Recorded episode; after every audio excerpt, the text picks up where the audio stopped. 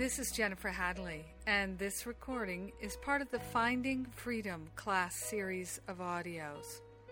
Finding Freedom is a powerful class offering you tools for transforming your mind so that you align with your divine nature every day, in every way. These tools provide the pathway for you to develop the spiritual practices that will lead you to your healing and transformation. Spiritual practice is the ability to choose love in every moment, always remembering the oneness of all life. We're moving out of the old way of paying lip service to spirit, and instead, we're in service to the heart. We're cultivating a holy relationship with all of life. I invite you to set the intention now to listen wholeheartedly, committing to being the love and seeing the love in all areas of your life. Together, we partner up with the Holy Spirit and let the Spirit do the heavy lifting. Thank you so much for saying yes to being free.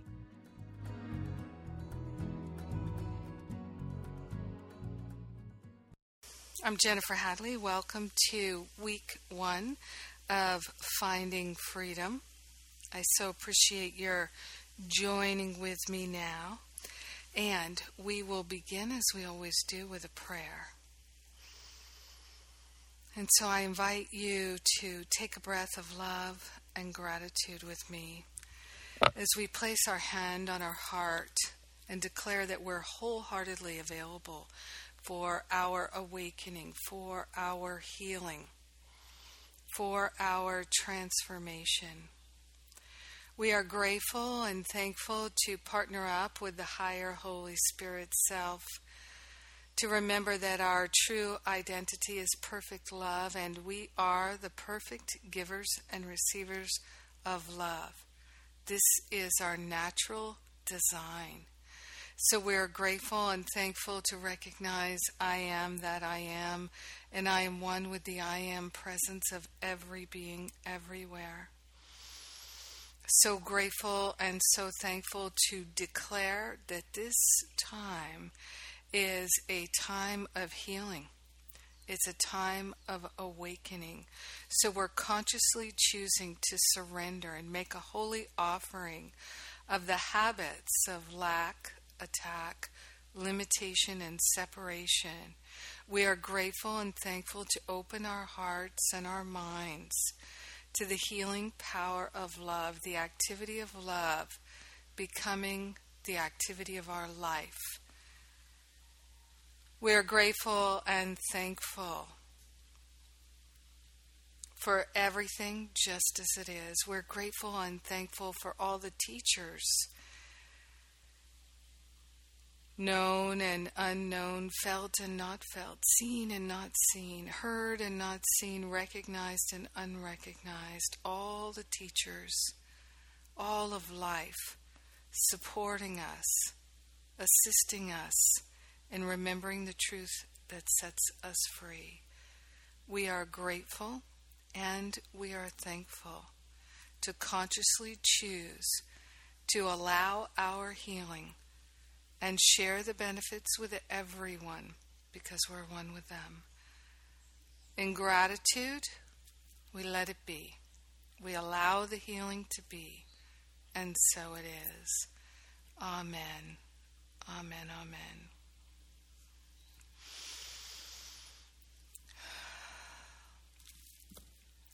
One of the most powerful aspects of this finding freedom work is certainly what I discovered is that when I change my mind about the world, when I change my mind about my family and my friends and my colleagues and my coworkers, when I change my mind, then the world actually changes. That my point of view and the thoughts that I think have an impact on everyone and everything in my life. And when I am willing to hold everything in love, even when I don't like it, it has a healing impact Yes, it does. And that is the foundation of finding freedom. And we'll get into that in this first class. One thing you can know about the Finding Freedom curriculum is that there are many pieces in the boot camp. And so I am inviting you to find the ones that you enjoy, that feel good for you, that you can make a commitment to doing on a daily basis so that you can build momentum. Momentum is the thing that will build, it's like a heat, like a fire that will burn away the habits of negativity that keep us feeling like we're cycling back onto a hamster wheel. One of the things that very few people seem to realize is that energetically, when we allow ourselves to entertain negativity, which is blame and shame, regret, resentment, hurt, fear, doubt, worry, jealousy, envy. These thoughts of attack, whether we're attacking ourselves with our thoughts or we're attacking someone else, it makes us so vulnerable to more negativity because like does attract like. So many people experience huge amounts of negativity and they think it's happening to them. They think that it's because of the way they were raised or because of they have health issues or because their job or this or that. There's something in the world that's causing the negativity to happen to them. It really is that like attracts like. And so no one is a loser. No one is bad. No one is wrong. But if we allow ourselves to entertain anger, then what it does, it's like if you can imagine poking holes in the beauty, the truth, the love, the purity, and the perfection of your natural state. And it's as though those holes then become places where negativity is magnetized in because like attracts like. And so, oftentimes, with people, they have a spiritual practice for a few minutes in the morning, but then as they go through their day, that spiritual practice is gone. It's just gone. And so, if you look at the span of their life, maybe 18 waking hours or something like that in their day, or 16 waking hours, out of those 16 waking hours, perhaps 20 minutes might be focused on being loving and being compassionate. And then so much of the rest of the day complaining, complaining, complaining, complaining. And so I think it's it's a helpful reminder to say complaining makes me a crap magnet. And I'm not interested in magnetizing anything that feels like crap anymore. I'm done with that. I've learned everything I can learn from magnetizing negativity into my life. Now I would like to broadcast love, compassion, patience, kindness, generosity, and magnetize that into my life. And so our focus in finding freedom is simply on being willing to pay attention to what we're really thinking and what we're really energizing and to make another choice if it doesn't feel harmonious, if it doesn't feel sweet and good and natural and comfortable. If we're feeling irritated and frustrated and frustrated, we can do a U turn and change your mind. And in Finding Freedom, I give you very specific practices of how to do that that are so helpful. So, the number one tip I have for you, I call it heart mind congruency. Heart mind congruency.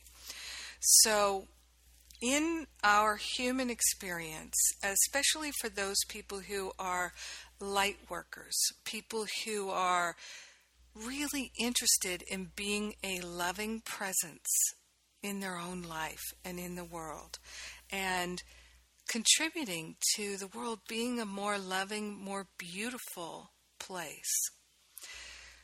For the light workers of the world, we hold in our heart peace and love and harmony.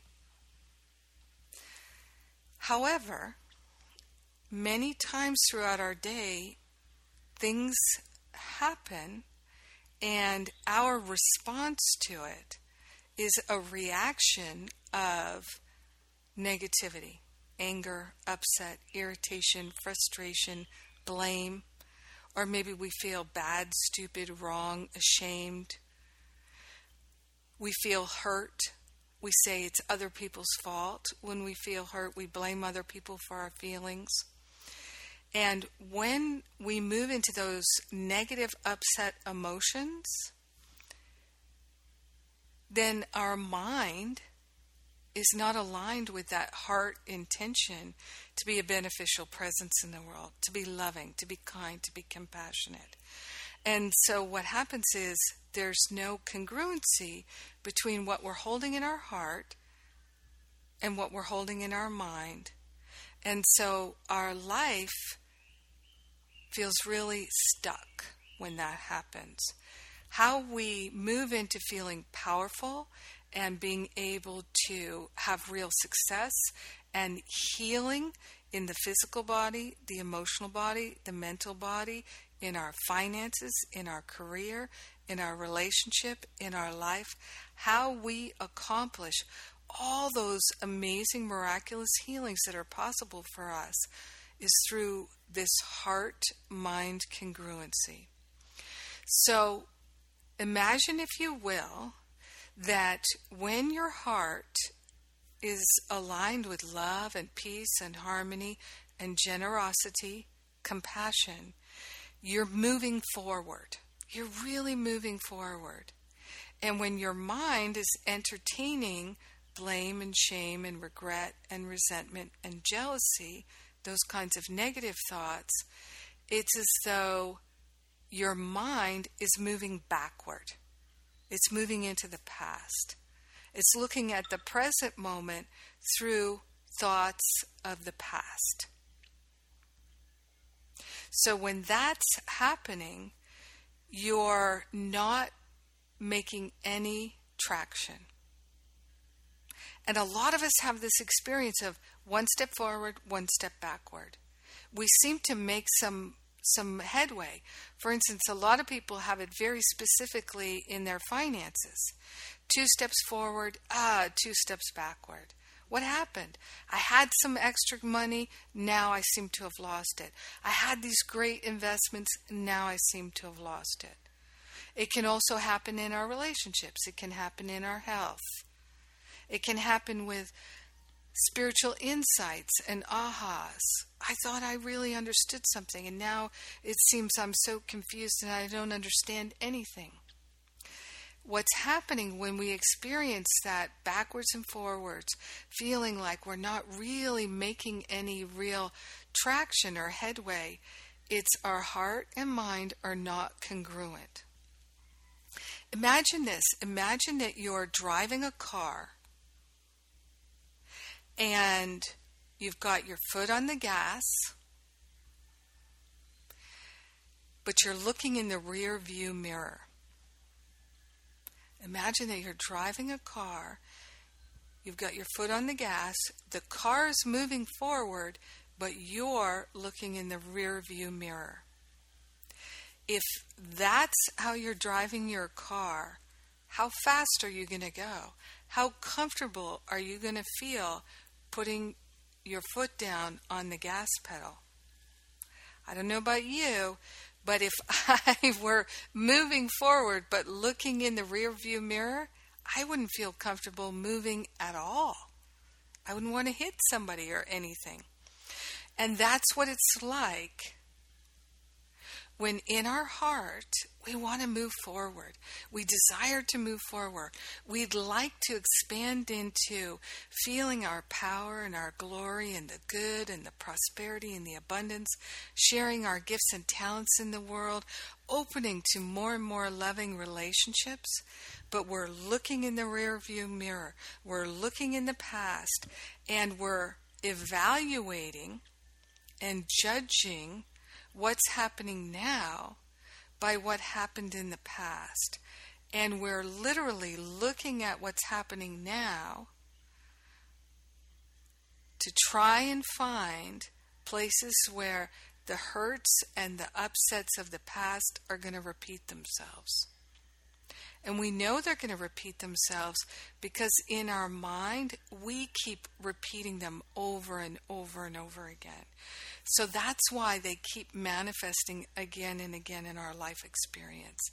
And you can see how, when this is going on, you feel like you're on that hamster wheel and you're not really going anywhere.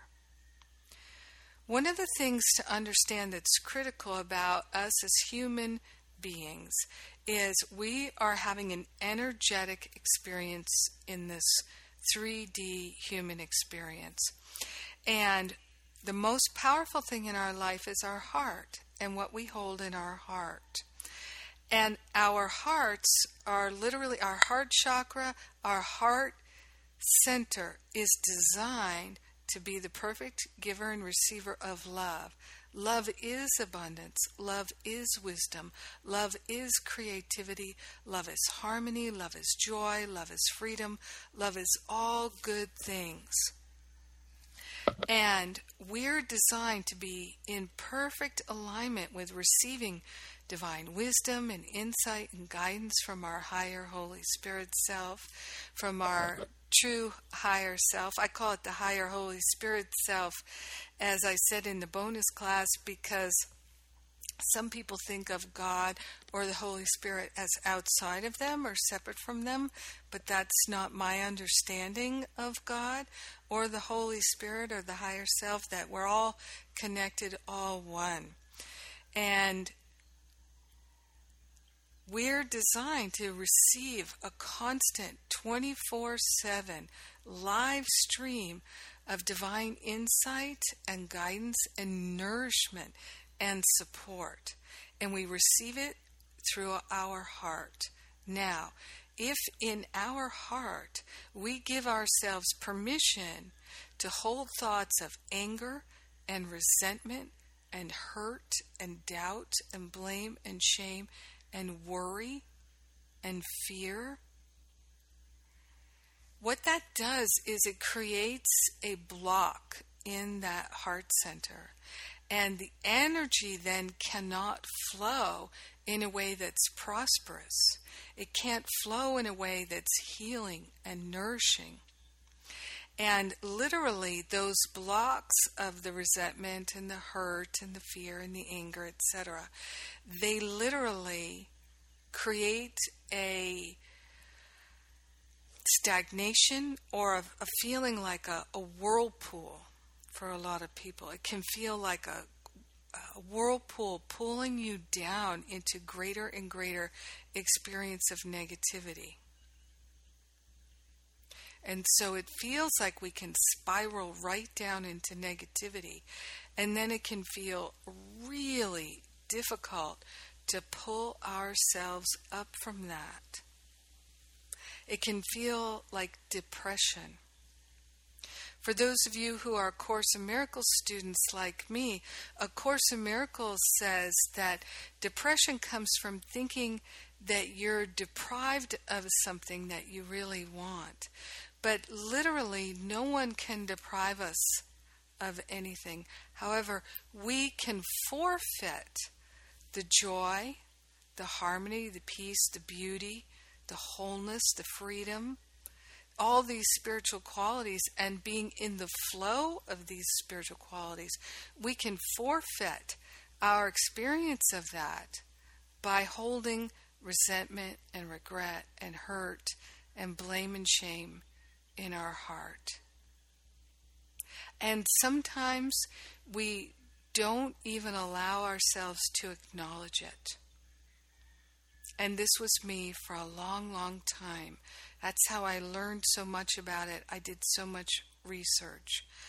So when we're heart mind congruent, so we in our heart, I'm holding love, joy, peace, harmony, goodwill, kindness, compassion, generosity, that golden rule that all the world's religions have, which is do unto others as you would have done unto you.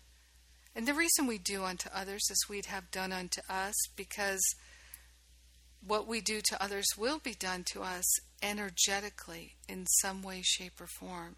We might not recognize that being unkind to this person will boomerang back to us as this person being unkind to us, a different person. But it is that like attracts like. If I think it's okay to misuse somebody or be unkind to somebody, then I will attract someone who also thinks like that, who might be unkind to me. So we're we're deciding in the Finding Freedom boot camp to be heart mind congruent that we hold in our heart love and compassion for ourselves and for others and we hold in our mind thoughts of love and compassion and what it becomes is an experience of really weeding the garden weeding out the thoughts that are not congruent with love and what happens when our heart and mind are congruent, then it's miraculous, amazing.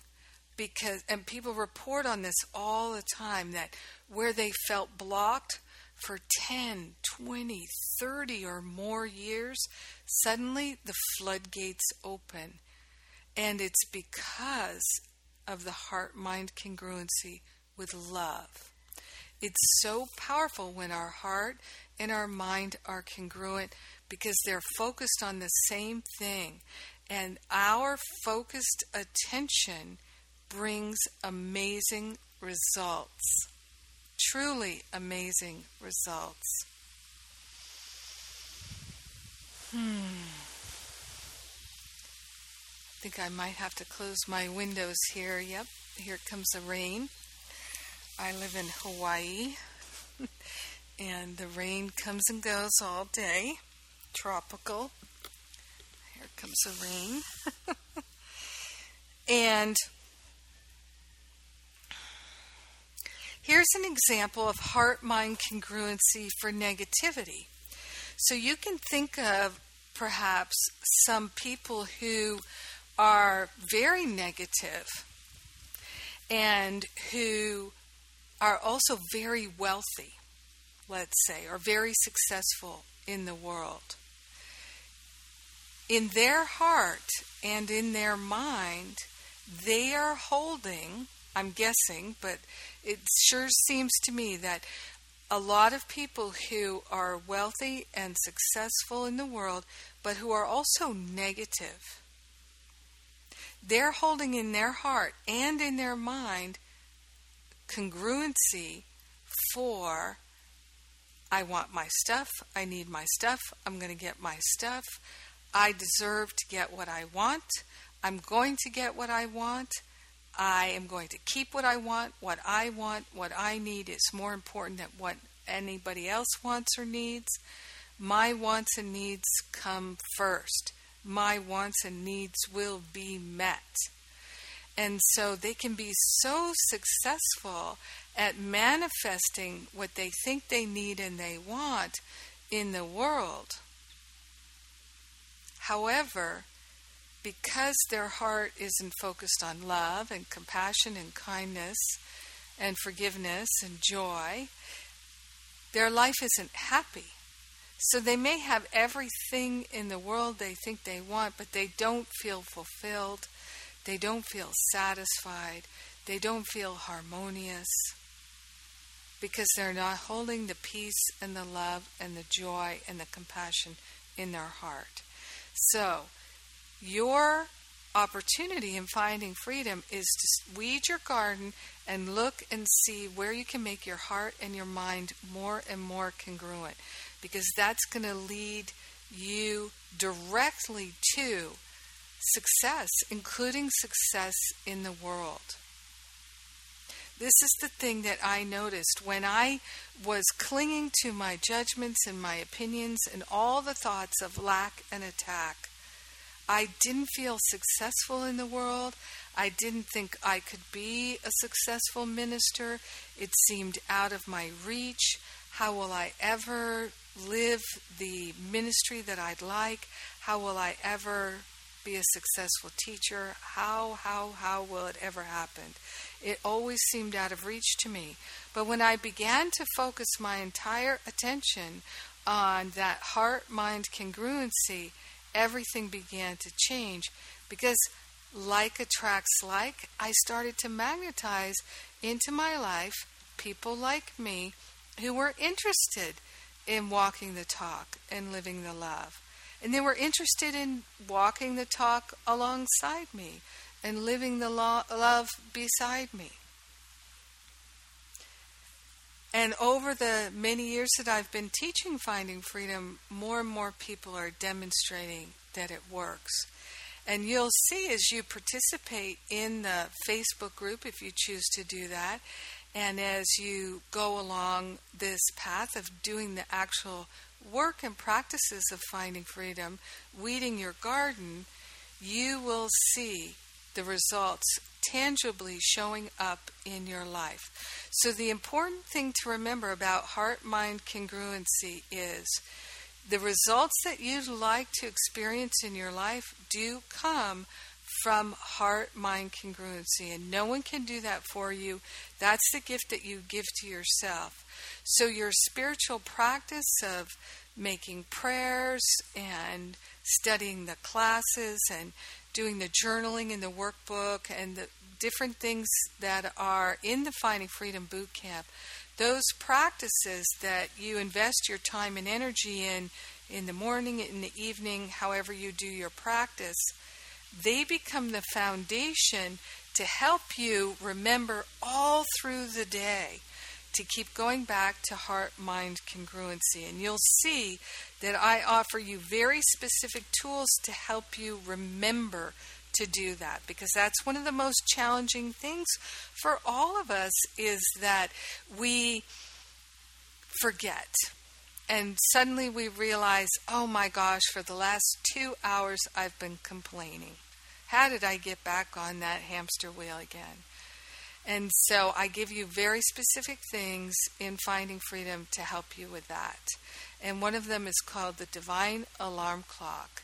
And we'll be talking about that next week. And you can watch now, you can watch the video about that now, and you can read about that also in your workbook. So let me just see does anybody have any questions about heart mind congruency? Any questions about heart mind congruency?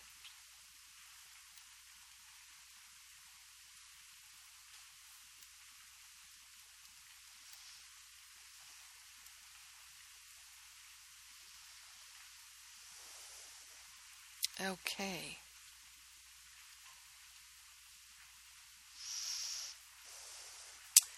Let's see here. Uh, I, I also would like to point out that when you go to the website and you scroll through the different lessons there, on each lesson page, you'll see that there are quick links there to the Sacred Circle, so when you're listening to the Sacred Circle or listening to the replays of the Sacred Circle, you can find that there. There's a quick link to my daily blog, which I call Spiritual Espresso. And there's a quick link to the store, other classes and things you could purchase, my YouTube channel, and our Facebook group, which is a closed Facebook group, and I invite you. There's a section in the workbook on the etiquette in the Facebook group. I ask you to please read that Facebook group etiquette. Okay, no questions on heart mind congruency. All right, we're going to do a little inner work here that's really powerful, really helpful. I call this taking stock of your investments. Taking stock of your investments. And so I'm going to invite you to settle in. One of the things I also invite you to do during the listening of these classes uh, while we're recording them, if you could not multitask, that helps us all to have a stronger energy uh, it just makes the energy much clearer and stronger. And so I invite you to just be focused right here, uh, right now, and to not be texting, not be emailing, not be surfing, and doing other things. That's one of the main ways that we detach. And then what happens is we're listening to a spiritual teaching, and but we're not really listening We're doing a couple of things. So, our spiritual practice isn't something that we really multitask with. So, being focused is really valuable. Okay.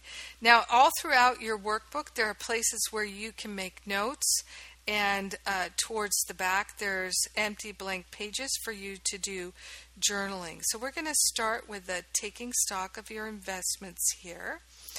And you can take a blank uh, some blank pages towards the back of the workbook.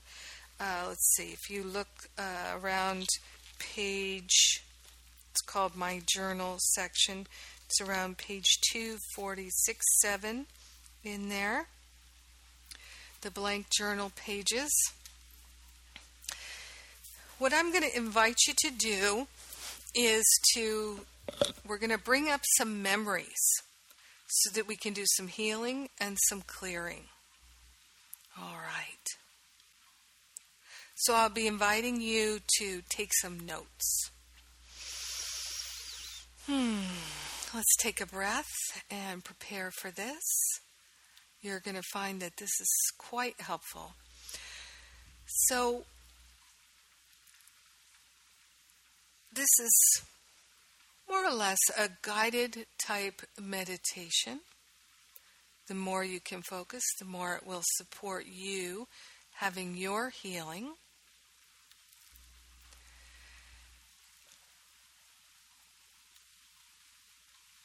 So, the first thing I'm going to invite you to do, with your eyes closed, is bring into your awareness a memory from your history that comes up on a regular basis. A memory of a time when you felt ashamed or something that you feel ashamed about. Whatever thing that comes into your awareness of shame, something you feel ashamed about that comes up on a regular basis, maybe every day, once a month, once a week, something that you feel ashamed about.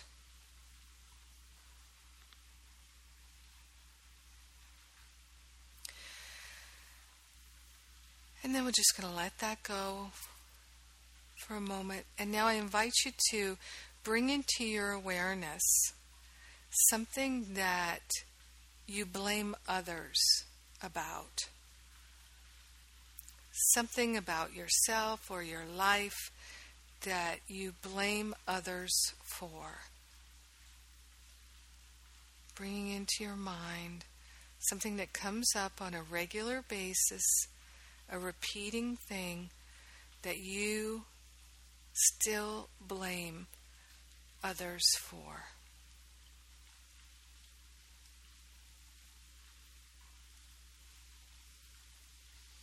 And then we let that go. Take a breath. And now I invite you to bring into your awareness a regret.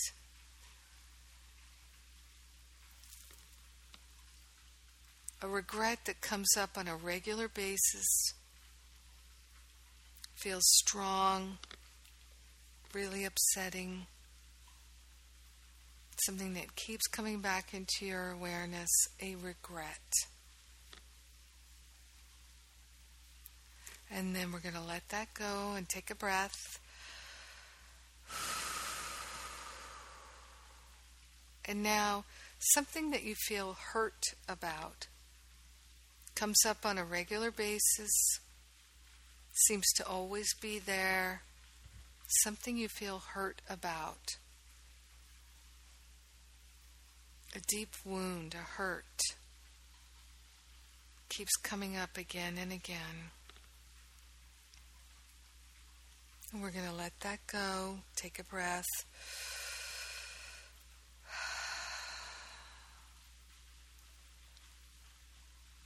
And now, what's the fear? What is the fear that comes into your mind on a daily basis? Seems present all the time in the background, maybe in the foreground. What is the fear that comes up again and again and again? And let's let that go. Breathing deeply.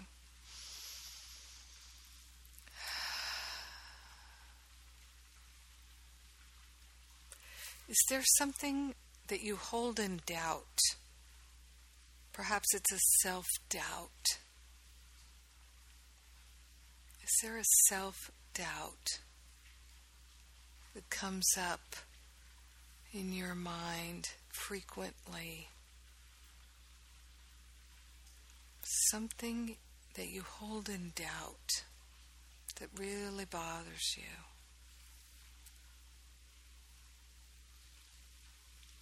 And then let's let that go. Take a breath.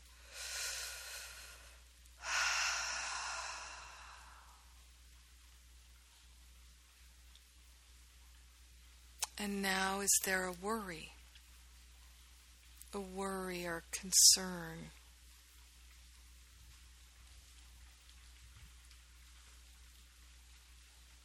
A consistent, persistent worry that comes up again and again. You're reminded of it frequently.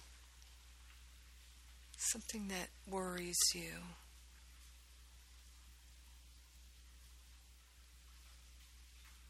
And we're going to let that go. Take a breath.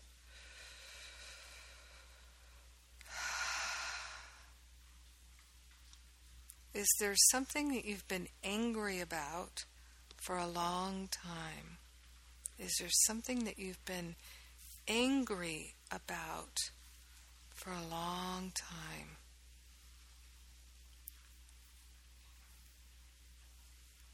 or something you've been angry about on a regular basis. Something you're angry about. And take a breath. Let that go.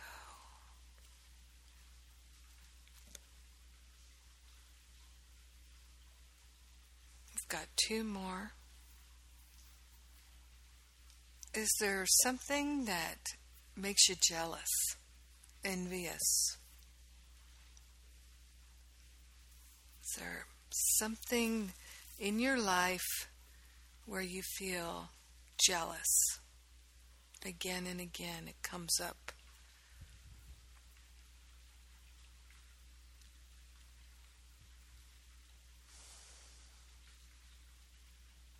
You feel jealous and envious.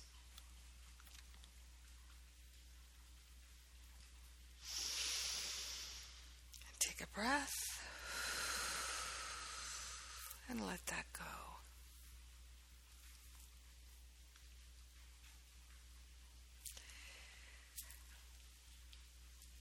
And the last one is guilt. Is there something you feel guilty about that you've maybe felt guilty about for a really long time. something that you've felt guilty about for a long time.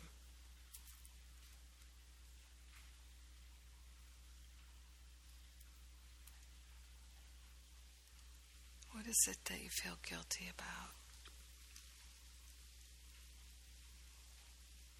And we're going to let that go now.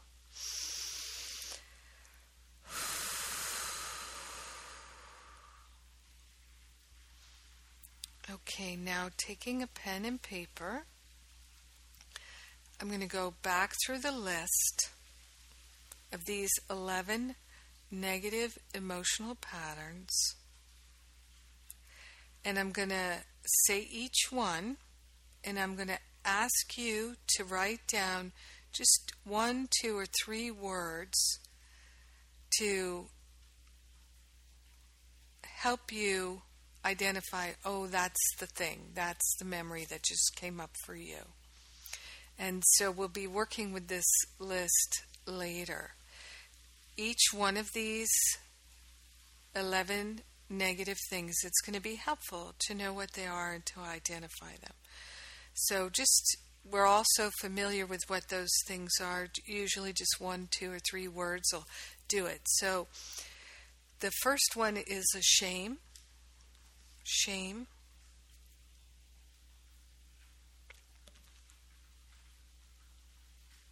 Shame is the first one.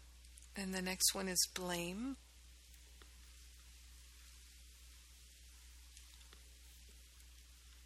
Blame is the next one. And the next one is regret.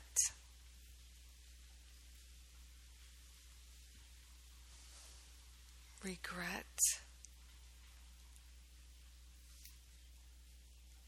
And the next one is resentment. Resentment.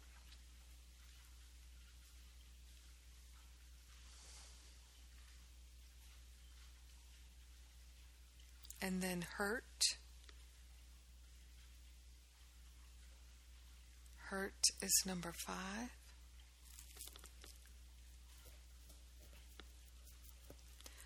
Fear is number six. Fear.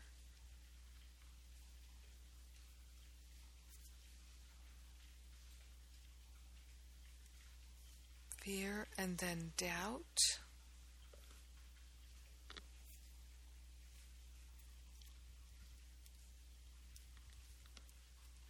doubt and then worry.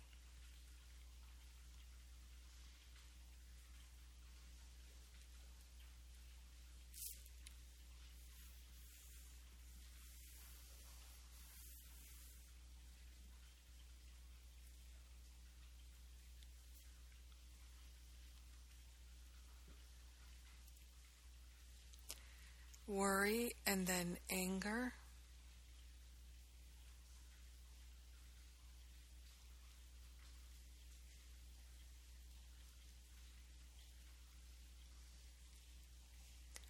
anger, anger, and then jealousy, envy,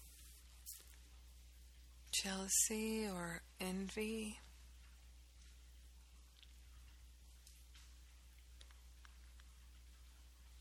And the last one after jealousy is guilt. Guilt.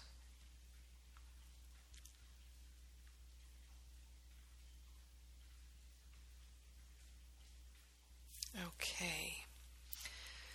So each one of these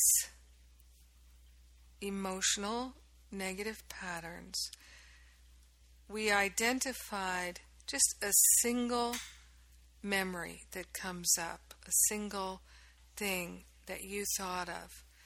Now, for instance, with anger, you put down one thing that perhaps you've been angry about for a long time. Chances are it's not the only thing that you've been angry about for the long time. And chances are that the thing that you worry about or feel afraid about or have resentment about, it's not the only resentment. It's not the only regret. You've just identified one. And most of us might not even be able to identify all of our regrets because we've lost track of them. We get so many. What I'm going to ask you to do now, go back into your heart and close your eyes. This is our healing, clearing work. We're weeding the garden. And so if you take these 11 upsets, the specific memories, beliefs, the thoughts around this particular shame or regret or resentment, and you add up all these 11, these 11 memories of upset that are active and keep recurring in your day to day experience. Let's tune in and ask the higher self, the higher Holy Spirit self, what percentage of the energy that you have to live your life today are you investing in holding on to, but not healing, holding on to and energizing and continuing to be upset by these 11 memories, these 11 thoughts and beliefs. How much energy that you have to live your life today are invested in holding on to, managing, coping with, dealing with, these 11 beliefs and thoughts.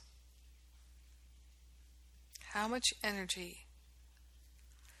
If you have, let's say, 100% of your energy, how much of that 100% is invested on a daily basis in just these 11 memories, upsets, thoughts, and beliefs?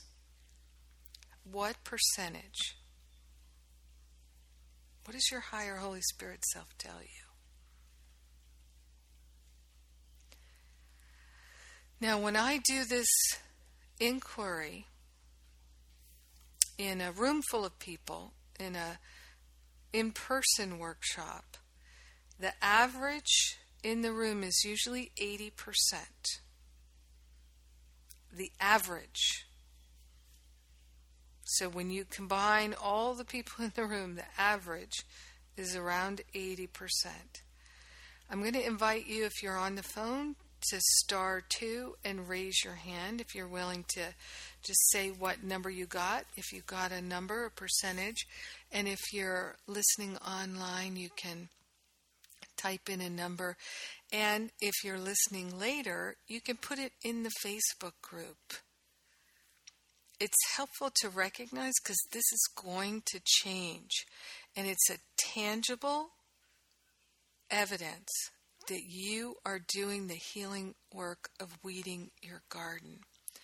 So, who is willing to or can share a number? We've got, let's see here, we've got someone in Chapel Hill, North Carolina.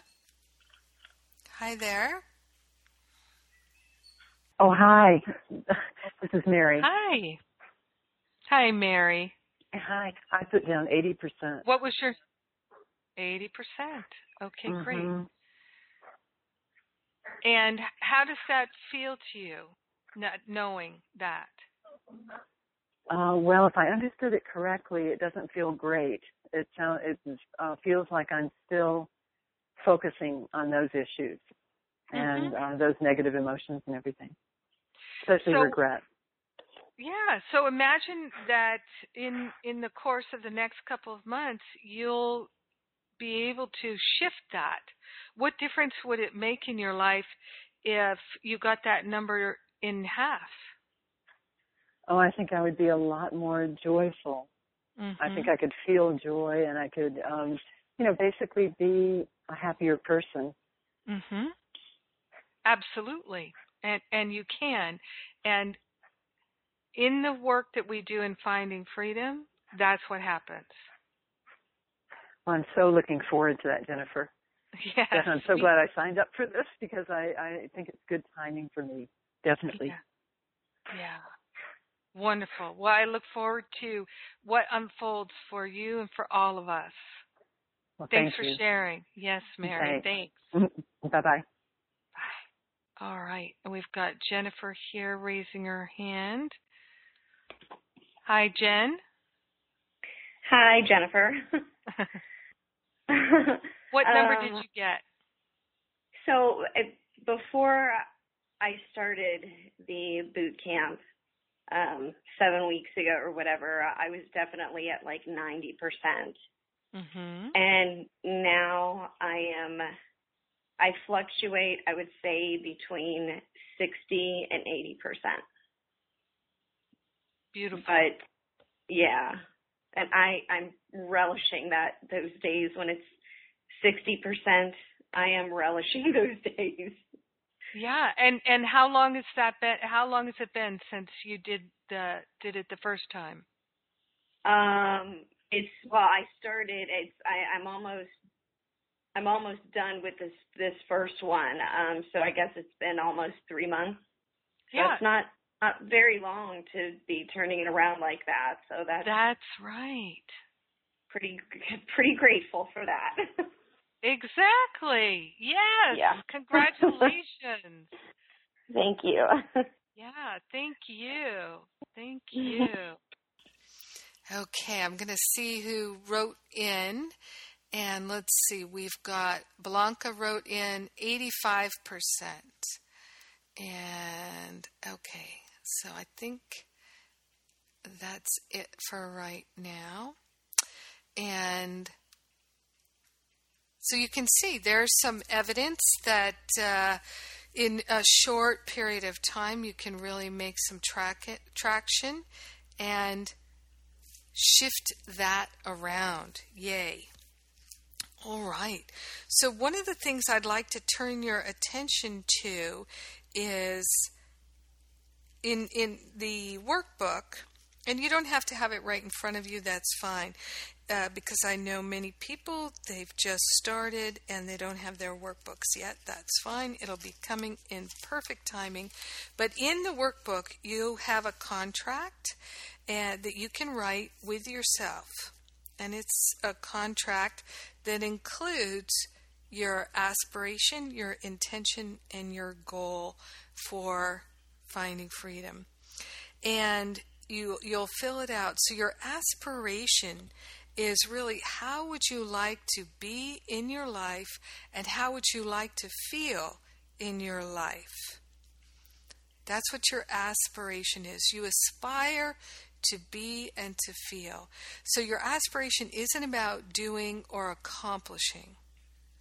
Because we can do and accomplish all kinds of things in this world without ever being peaceful or feeling harmonious. And when we can be peaceful and feel harmonious, be loving and feel compassionate, be compassionate, be kind, be generous, when that's how we're living, then we are naturally in the flow of abundance and prosperity, healing, health, wellness. The all good is unfolding. So often we think that we need to focus on accomplishments and doing in the world because we think that's going to be fulfilling. It's really being your true self, being able to be loving and compassionate in every moment. That's the most fulfilling thing there is. To be able to maintain peace and harmony regardless of what go- is going on in your life is so nourishing. And that's what we're aspiring to do. So, writing an aspiration that feels really clear and really simple to you, not making it really complex. The simpler it is, the more powerful it will be for you because then you can remember it easily. One of the things I notice in doing this work is sometimes people write very detailed, complex contracts. And if I ask them, what what's your contract for finding freedom? It say in uh, doing a counseling session with somebody, uh, they'll say, "Oh, I I don't remember." So people will write something very uh, complex, very beautiful. it seems like very high aspiration, but it's not connected in their heart and they can't remember it. So, my invitation to you is to write a contract that feels really simple and clear and concise. So, one of the ways to do that is to start drafting it with your aspiration of how you'd like to be and how you'd like to feel seven weeks from now, 90 days from now, or just generally in your life. And then your intention is how you'd like to show up in the world.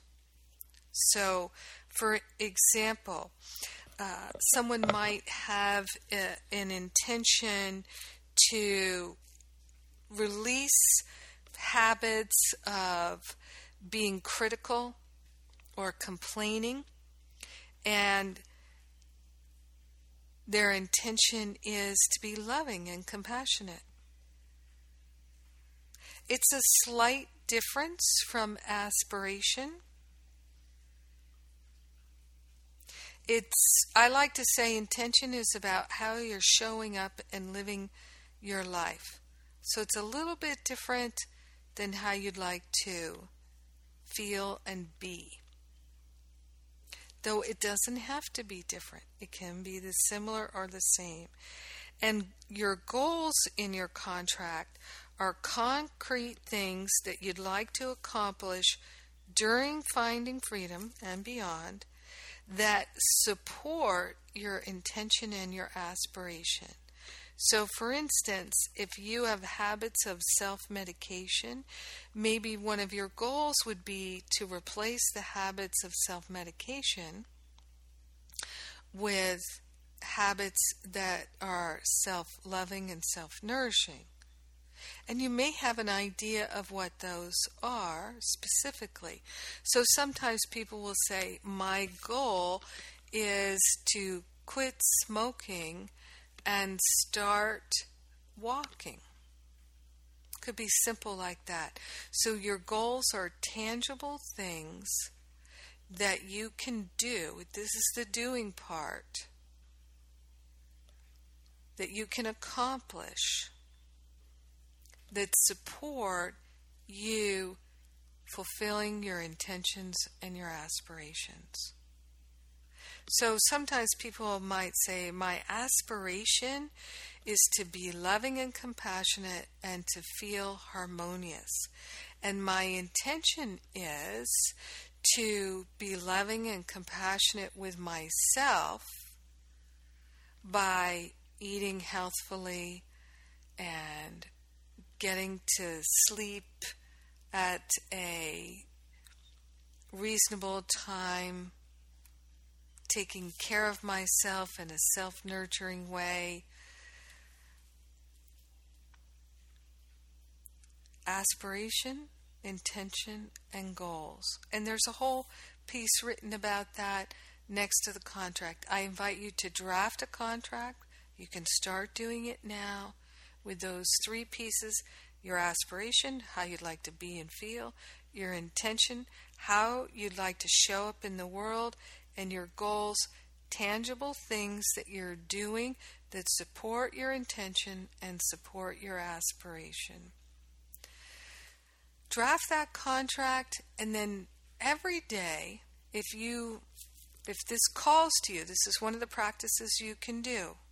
Remember, it's important to build momentum, so pick the things that you can do in the time that you have allotted. If you have five minutes each day, then a prayer, doing the inqu- uh, doing the um, daily mastery journal, That'll be quite enough. Five minutes in the morning, five minutes in the evening. If you have a little more time, you can draft your contract and then rewrite it, read it aloud. And once it starts to feel like, oh, I've got this, this is my contract, then you can fill it in in the workbook. And I encourage you to read it each day. Now, if you write a really long, detailed contract, reading it each day will become laborious.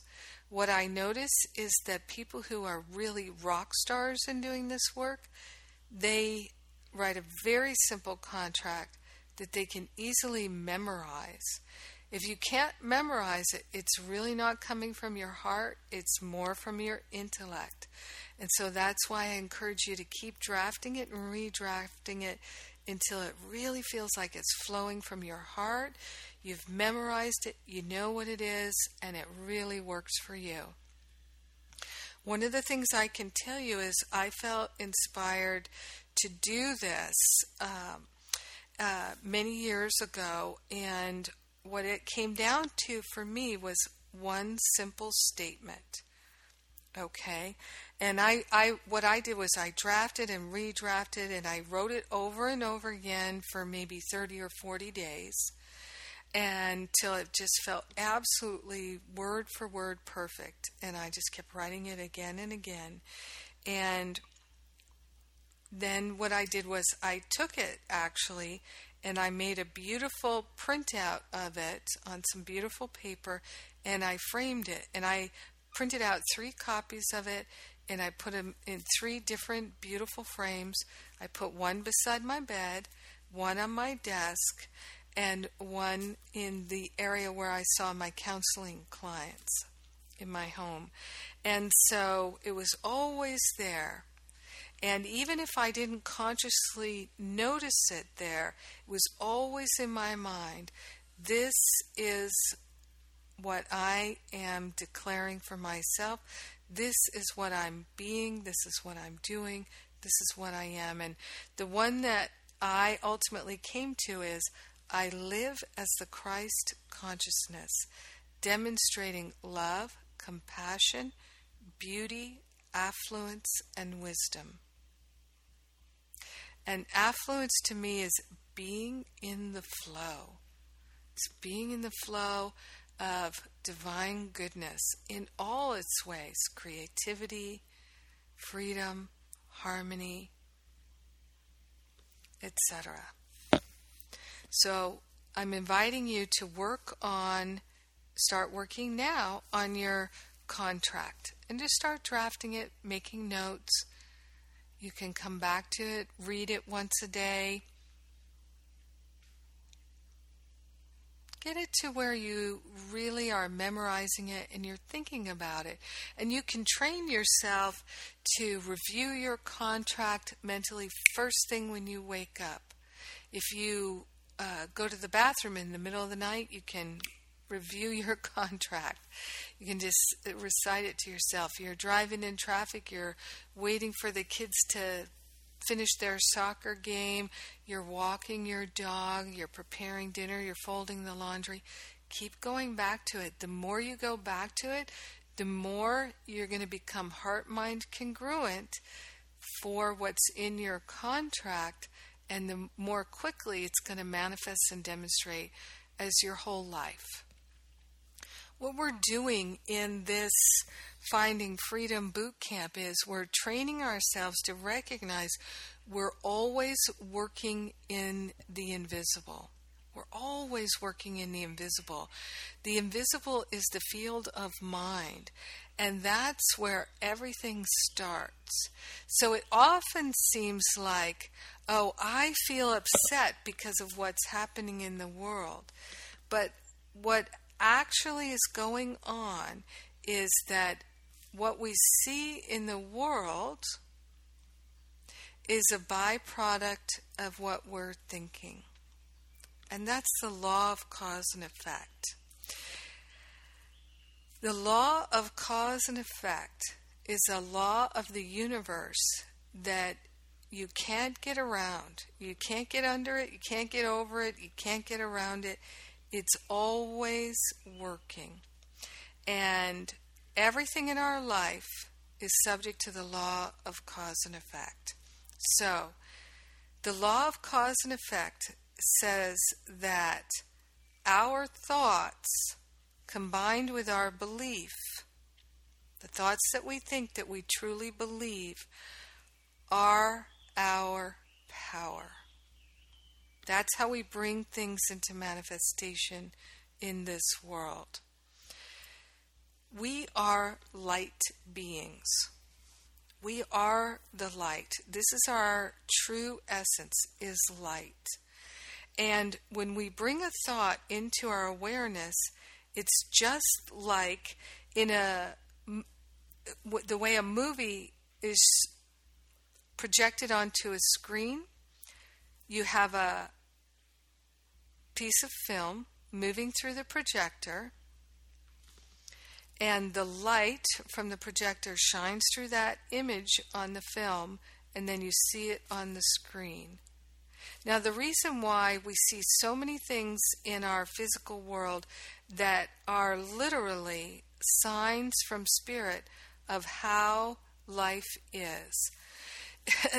so we are now we're waking up to the fact that we are the light in that movie projector and our intelligence our awareness is the movie projector and what we see on the screen is the result of what we think.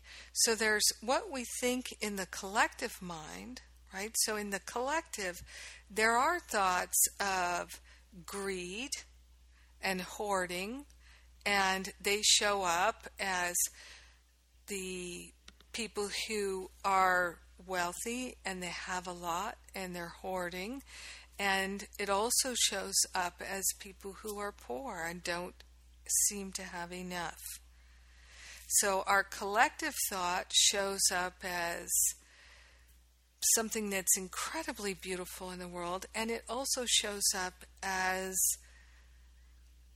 war, plague, famine. So every thought that we're thinking, that we believe, is contributing to everything that everyone is experiencing.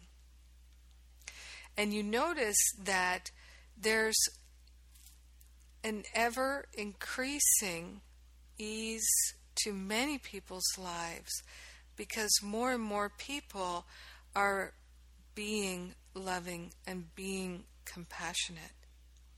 So you can think of at the time that um, Jesus walked the earth, it was a time of tribes. And many people lived in tribes and they were just raising their awareness from a tribe mentality to a more national mentality. And so in tribes, uh, there was a lot of tribal warfare, and people were very protective of their family.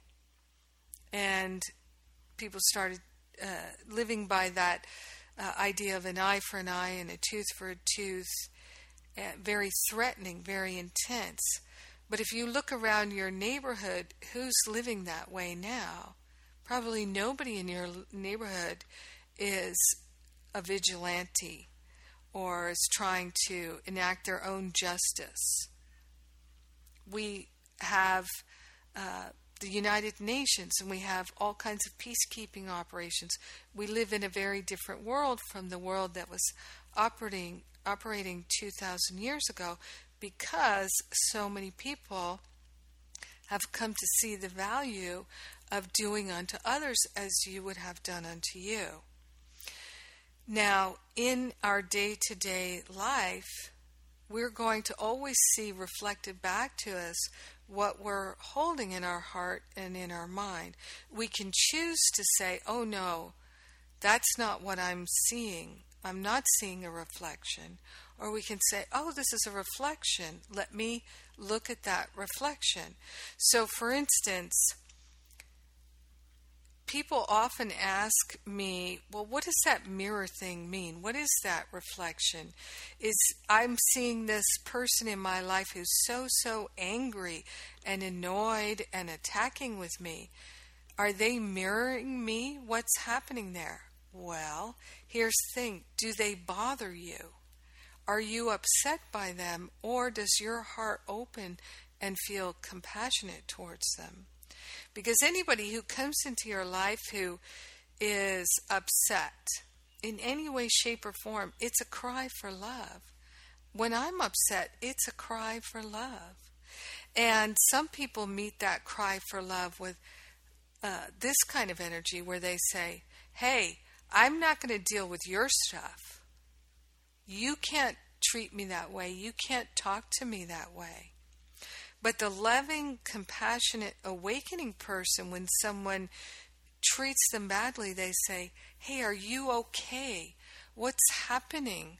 Why are you um, acting that way? Do you need more love and support? Do you feel uh, that you need some nurturing? Can I give you some more care and love and support so that you can feel more comfortable? Is there something you'd like to talk about or share? But if I'm not feeling stable, I might want to run away from them. Or I might feel like retaliating. You see, but the more peaceful I become, the more when I'm faced with that, I can say, hey, what's really going on there? Do you need some support?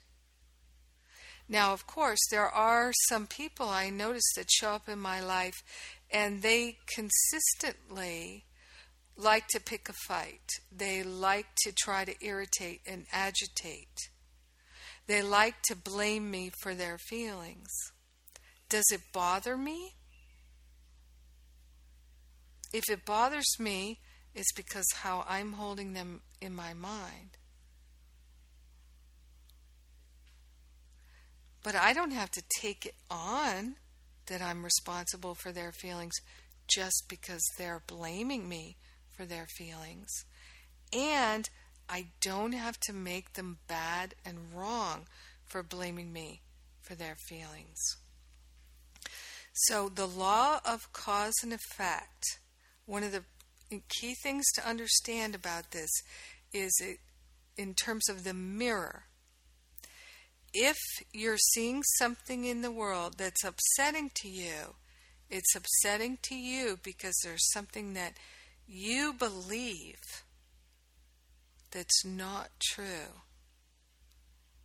And this thing that you're seeing in the world is a reflection of what you believe that's not true in some way. And it may be a little tricky to identify it. But if you get mad at the reflection in the mirror, that's not going to help you. So let's say that someone is showing up in my life and they are complaining. And I think, oh, gosh, I can't stand this complainer. Ah! That's when I could say, oh, there's the mirror. I wouldn't be upset if they weren't mirroring something to me. They're holding up the mirror so that I will weed my garden and I'll look at what's really going on here. If I yell at them and blame them or run away from them, I'm just delaying my own healing. I'm actually letting that weed grow even more. But if I take responsibility and I say, oh, there must be something in me that they're mirroring. What could it be? And you might not find it right away. And you know what? Here's one of the key things to finding freedom is you don't have to try to analyze it. You don't have to try to figure it out. Simply be willing to have the insight revealed to you. Many spiritual students invest so much of their precious life in trying to understand things and figure things out when they do not have to. That is not a good use of your time, energy, and effort. Instead, just be willing to have the insight given to you. when the insight does come to you, which it will be magnetized in by your willingness, if you're not getting it, it's because you're really not willing to get it. Your willingness will draw that awareness, that insight, that intuition into your mind, into your awareness. And then you'll know, aha, that's why that bothers me. That's what's operating in my mind that's being reflected by that mirror. And then when you see, when you know, when you feel what it is, you can say, Thank you. I'm so grateful to the mirror who showed it to me. You're helping me to find the weeds in my garden so I can pluck them and not energize them, not fertilize them, and not avoid them. Yeah, it's really important. So, going back to uh, the law of cause and effect, now this is key to understand how this all works. I am not sure that I know anyone else who teaches it quite the way I do. So, this is my knowing of it, my understanding of it.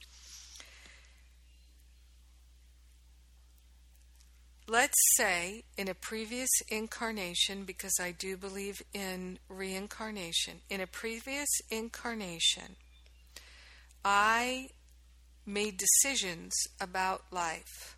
I had opinions and judgments about myself, about others, about life. And my decisions, opinions, and judgments were incorrect. And I never bothered to correct or heal myself. Then, in a subsequent incarnation, what I will do on a soul level is I'm going to say, okay, in the next lifetime, I'm going to heal that decision, that belief, that opinion, that judgment. I'm going to make it a focus. I'm going to heal it because I didn't heal it before. I'm going to heal it in the next life, let's say, or a subsequent life. So let's say in one lifetime, I am abusive to my children. They're annoying to me and frustrating to me. I don't like them. They're a disappointment. I shame them, I blame them, I'm cruel to them, I'm withholding to them, whatever it might be. Well, I might go to my death, let's say, with the belief that children are a nuisance. I don't like them. They're a disappointment. So perhaps in the next lifetime, I might have a parent that treats me that way. Do unto others as you would have done unto you, because what you do to others will be done to you. So maybe in a subsequent lifetime, I'm the one who's treated that way, so that I can learn oh, this is what it feels like to be on the other side of that that decision.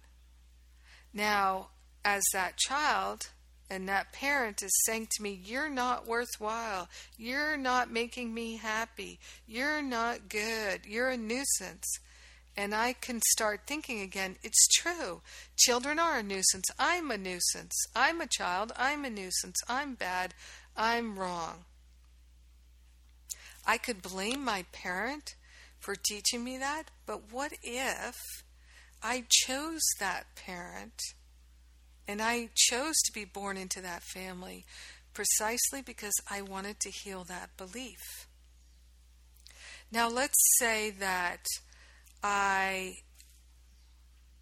work with that throughout my life. And let's say I'm successful in having a healing.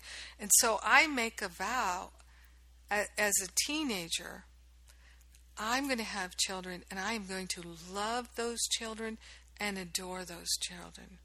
And I'm going to have so much compassion and kindness for my children. I'm going to do the opposite of what was done to me. And I'm going to even adopt some extra children. I'm going to have a, a, a, a whole uh, big group of children, and I'm going to love and adore and understand and nurture and have compassion for all of them. That's how I'm going to turn it around. In working with it throughout my life and throughout my childhood, what's going to happen is when I come into the next incarnation, the decisions, the opinions, and judgments that I had in previous incarnations that were false, that I did not heal, become my belief system in future incarnations. We think we get our beliefs maybe from our parents, but I really don't think that's the case. I think we come in with them and we choose a family that's going to hold those beliefs so that we can re energize them and we can forgive ourselves for ever having thought them in the first place. So when we're forgiving our parents, we're really forgiving our former selves. When we're forgiving anyone for their trespasses and their debts, we're actually forgiving our former selves. And this is why A Course in Miracles says all forgiveness is self forgiveness. So, back to the law of cause and effect. Our belief system is literally the residue, or you could say it's the concretized thoughts of previous incarnation that are now our belief system. Our belief system magnetizes into our awareness thoughts that are congruent with our beliefs. Like attracts like. So if I believe I'm not good enough, I'm going to magnetize into my awareness the thoughts that are congruent with thinking I'm not good enough. I'm not good enough, therefore nobody's going to hire me. I'm not good enough, therefore nobody's going to want to marry me. I'm not good enough, therefore I might as well just treat myself badly. I'm not good enough, so nobody's ever going to treat me well. I'm not good enough, so I'm not going to do well in school.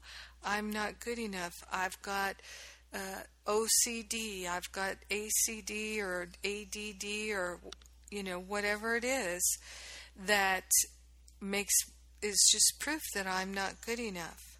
These thoughts will keep coming and keep coming magnetized into our belief by our belief system into our awareness. Now remember, as I was saying before, our awareness is that light. And those thoughts are like the film that we're shining our light into. So the thought comes into our mind, we shine the light of our awareness into it, and then we think we see it on the screen of our life. We think it's real, but it's not actually real. We are good enough. There isn't anything wrong with us, but our belief makes it seem as though there is. And if we keep thinking thoughts in alignment with the beliefs that aren't true, it seems more real and more real and more real. And what happens is all thought that we choose to believe and invest ourselves into, it becomes form in this world. What is form? Form is more thought. Form is our emotions, our feelings, and form is our physical body, and form is the circumstances and situations of our life. And this is why we see so many examples of thought becoming form over and over and over again.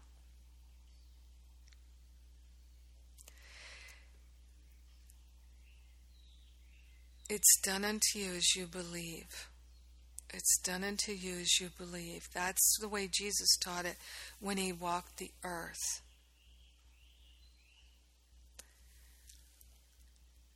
Another way you could look at it is you don't get what you deserve, you get what you believe.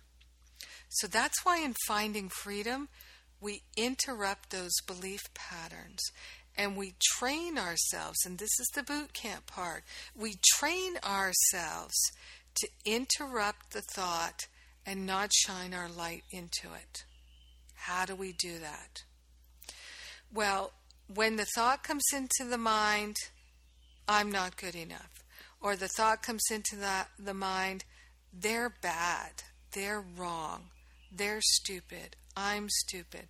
Whatever those thoughts are that are upsetting, when those thoughts appear in our mind, because we feel upset, we can interrupt that pattern and say, I'm not interested in energizing that thought anymore.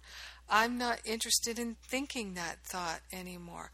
I'm not interested in having that thought anymore. I'm not interested in shining the light of my attention in that anymore. I'm not interested in investing in that anymore.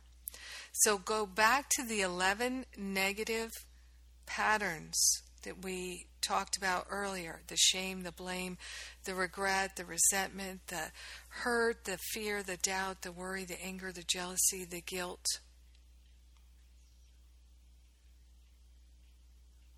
Thinking of all of those, they keep coming back again and again and again and again. Every time you allow yourself to think about it and contemplate it and energize it and tell a story about it and believe that it's true, it's going to show up in your life as either more thoughts that are congruent with that because like attracts like, or it's going to show up as emotional upset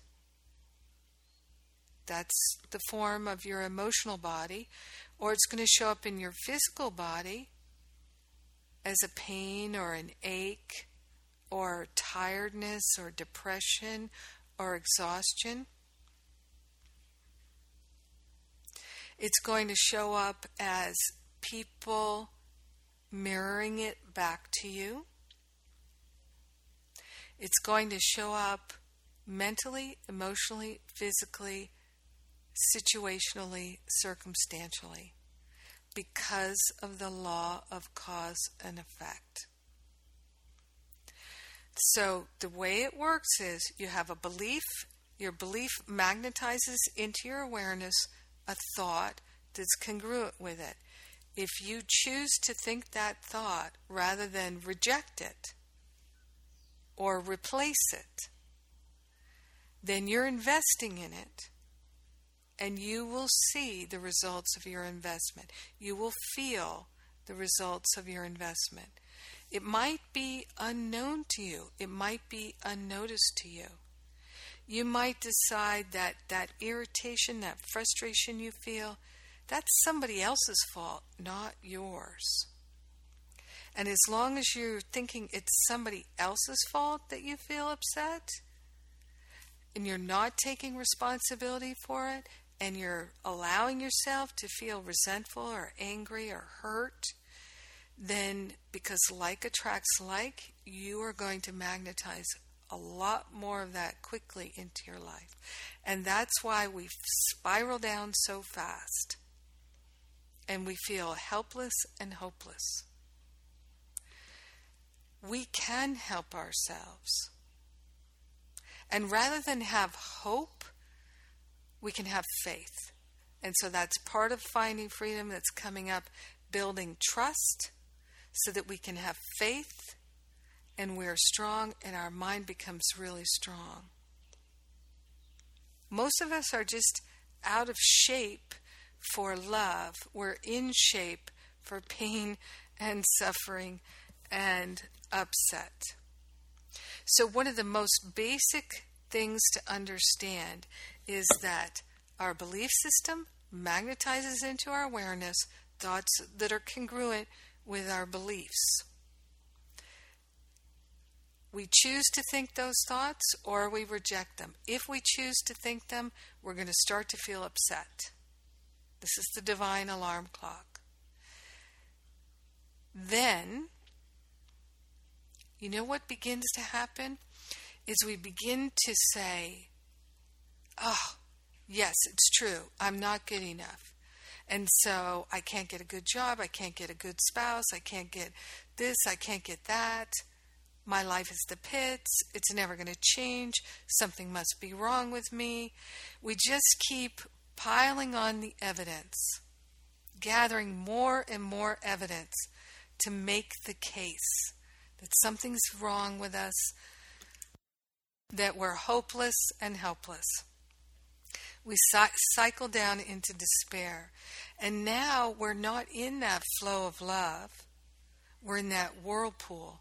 And a lot of times when we go down that whirlpool, the only thing that feels good to us at that point is trying to drown the upset with some kind of self medication. And then when we go into the self medication, the food, the sex, the alcohol, the drugs, exercising, working, whatever it is that we're doing that's our forms of self medication to dull the pain and distract us, then we have a hangover. And that hangover is often physical, mental, and emotional. And then we feel even worse, and we're pulled to self medicate again and again. And a lot of the times, the things that people self medicate with are addictive, or so they seem. Sugar, alcohol, which is sugar, all kinds of things that feel addictive and compulsive. And then we feel completely crazy and again, it feels helpless and hopeless. We can experience so much miraculous healing by this one thing of interrupting the pattern, of allowing these thoughts to occupy our attention and awareness. So, fortunately, as soon as we begin to feel irritated or frustrated or upset or depressed, anything that doesn't feel harmonious or peaceful, that's an indication right then the thought we're thinking isn't true. And it's been magnetized into our mind by a false belief. We can interrupt that pattern. How do we interrupt that pattern? We call upon our higher Holy Spirit self. Higher Holy Spirit self, you can call the angels. You can call Mother Mary or Jesus or Kuan Yin or Buddha, your Uncle Fred or your great grandma, whoever it is, or all of it, the company of heaven, all that is holy. I've, I've called them all, believe me. And we can say, take this thought out of my mind. It no longer has value for me. I've invested all of my precious energy that I ever wish to invest in it. I'm done. I am willing to think a new thought. I am willing to think only thoughts of love and beauty and truth. Please take this false negative thought out of my mind so I never think it again and let anyone else who has this thought have a healing as well. I am a being of love and light, and that's all I'm interested in. Now, when I started doing that, I had to do it a hundred or more times a day, but I don't have to do it that often anymore. It's amazing how much healing we can get. And you'll begin to notice how the law of cause and effect is always working in your life. Every time that you are thinking a thought that's not true, it's an opinion and it's a judgment. Every opinion and every judgment is your false thought. It's your mind saying, this is good and this is bad, this is wrong and this is right. And you know that you're doing that because you don't feel harmonious and peaceful anymore.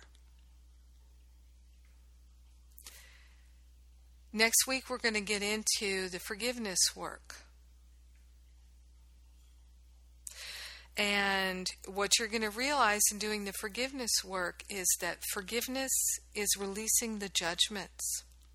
So, with your 11 negative patterns, one of the things that you can do is just look and see what are the opinions and the judgments that keep that shame alive? What are the opinions and judgments that keep that blame alive, that regret, the resentment, the hurt, the fear, the doubt, the worry, the anger, the jealousy, and the guilt. Because you will not experience any of those emotions unless you're in opinion and judgment. Your opinions and judgments are always false beliefs. And how I know that is because I became aware that until I could see in all directions of time and space and know unequivocally what everything is for, because I can see all the ramifications of everything in all directions of time and space. Until that time comes, I don't know what anything is for. So I don't need to judge it. In the meantime, until I know what everything is for, I can know it's for my learning, it's for my healing, and I'm interested in both of those things. One thing I'd like to two things I'd like to point you to in the workbook, and then I'm going to close this out with a prayer. One is the in case of freak out or meltdown.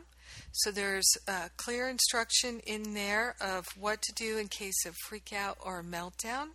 Uh, you can just go through those list of things. They're very simple and they work over and over and over again, people tell me I was freaking out. I did just a couple of things on the list, and bam, I stopped freaking out and melting down.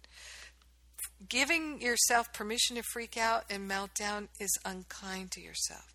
Interrupt that pattern. It's a habit, it's addictive. I know. Been there, done that. The other thing is in your workbook, book, there's something called the Vipassana Day. Vipassana Day. V I P A S S A N A. It's a Sanskrit word. And it's a one day exercise. And the people who do it have extraordinary results. Extraordinary. And so I'm inviting you to make a decision now when in the next month or so can you calendar that Vipassana day because it really does take a whole day. So you can read about that in the workbook when you have your workbook. All right. Any we're going to close out here with a prayer. Any questions about any of the specific things that I covered in this class? And remember, your personal application, you can definitely uh, ask all those questions in the sacred circle. And in the sacred circle if you can't join me live remember you can type in a question. We change out the question box usually 24 hours after the sacred circles so during the week you can write questions in there and i'll answer them when it comes time for sacred circle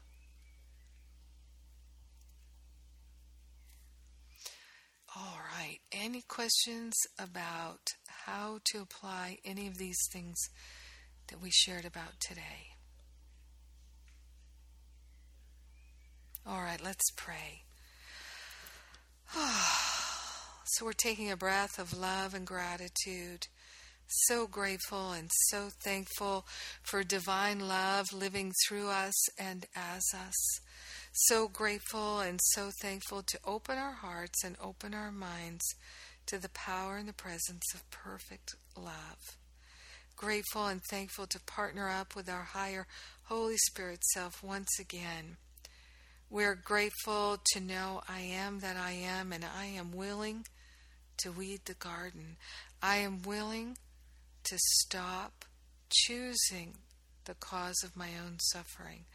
I am willing to be heart, mind congruent for love, for my joy, for my healing, for my family's healing, for my body's healing, for peace in this world.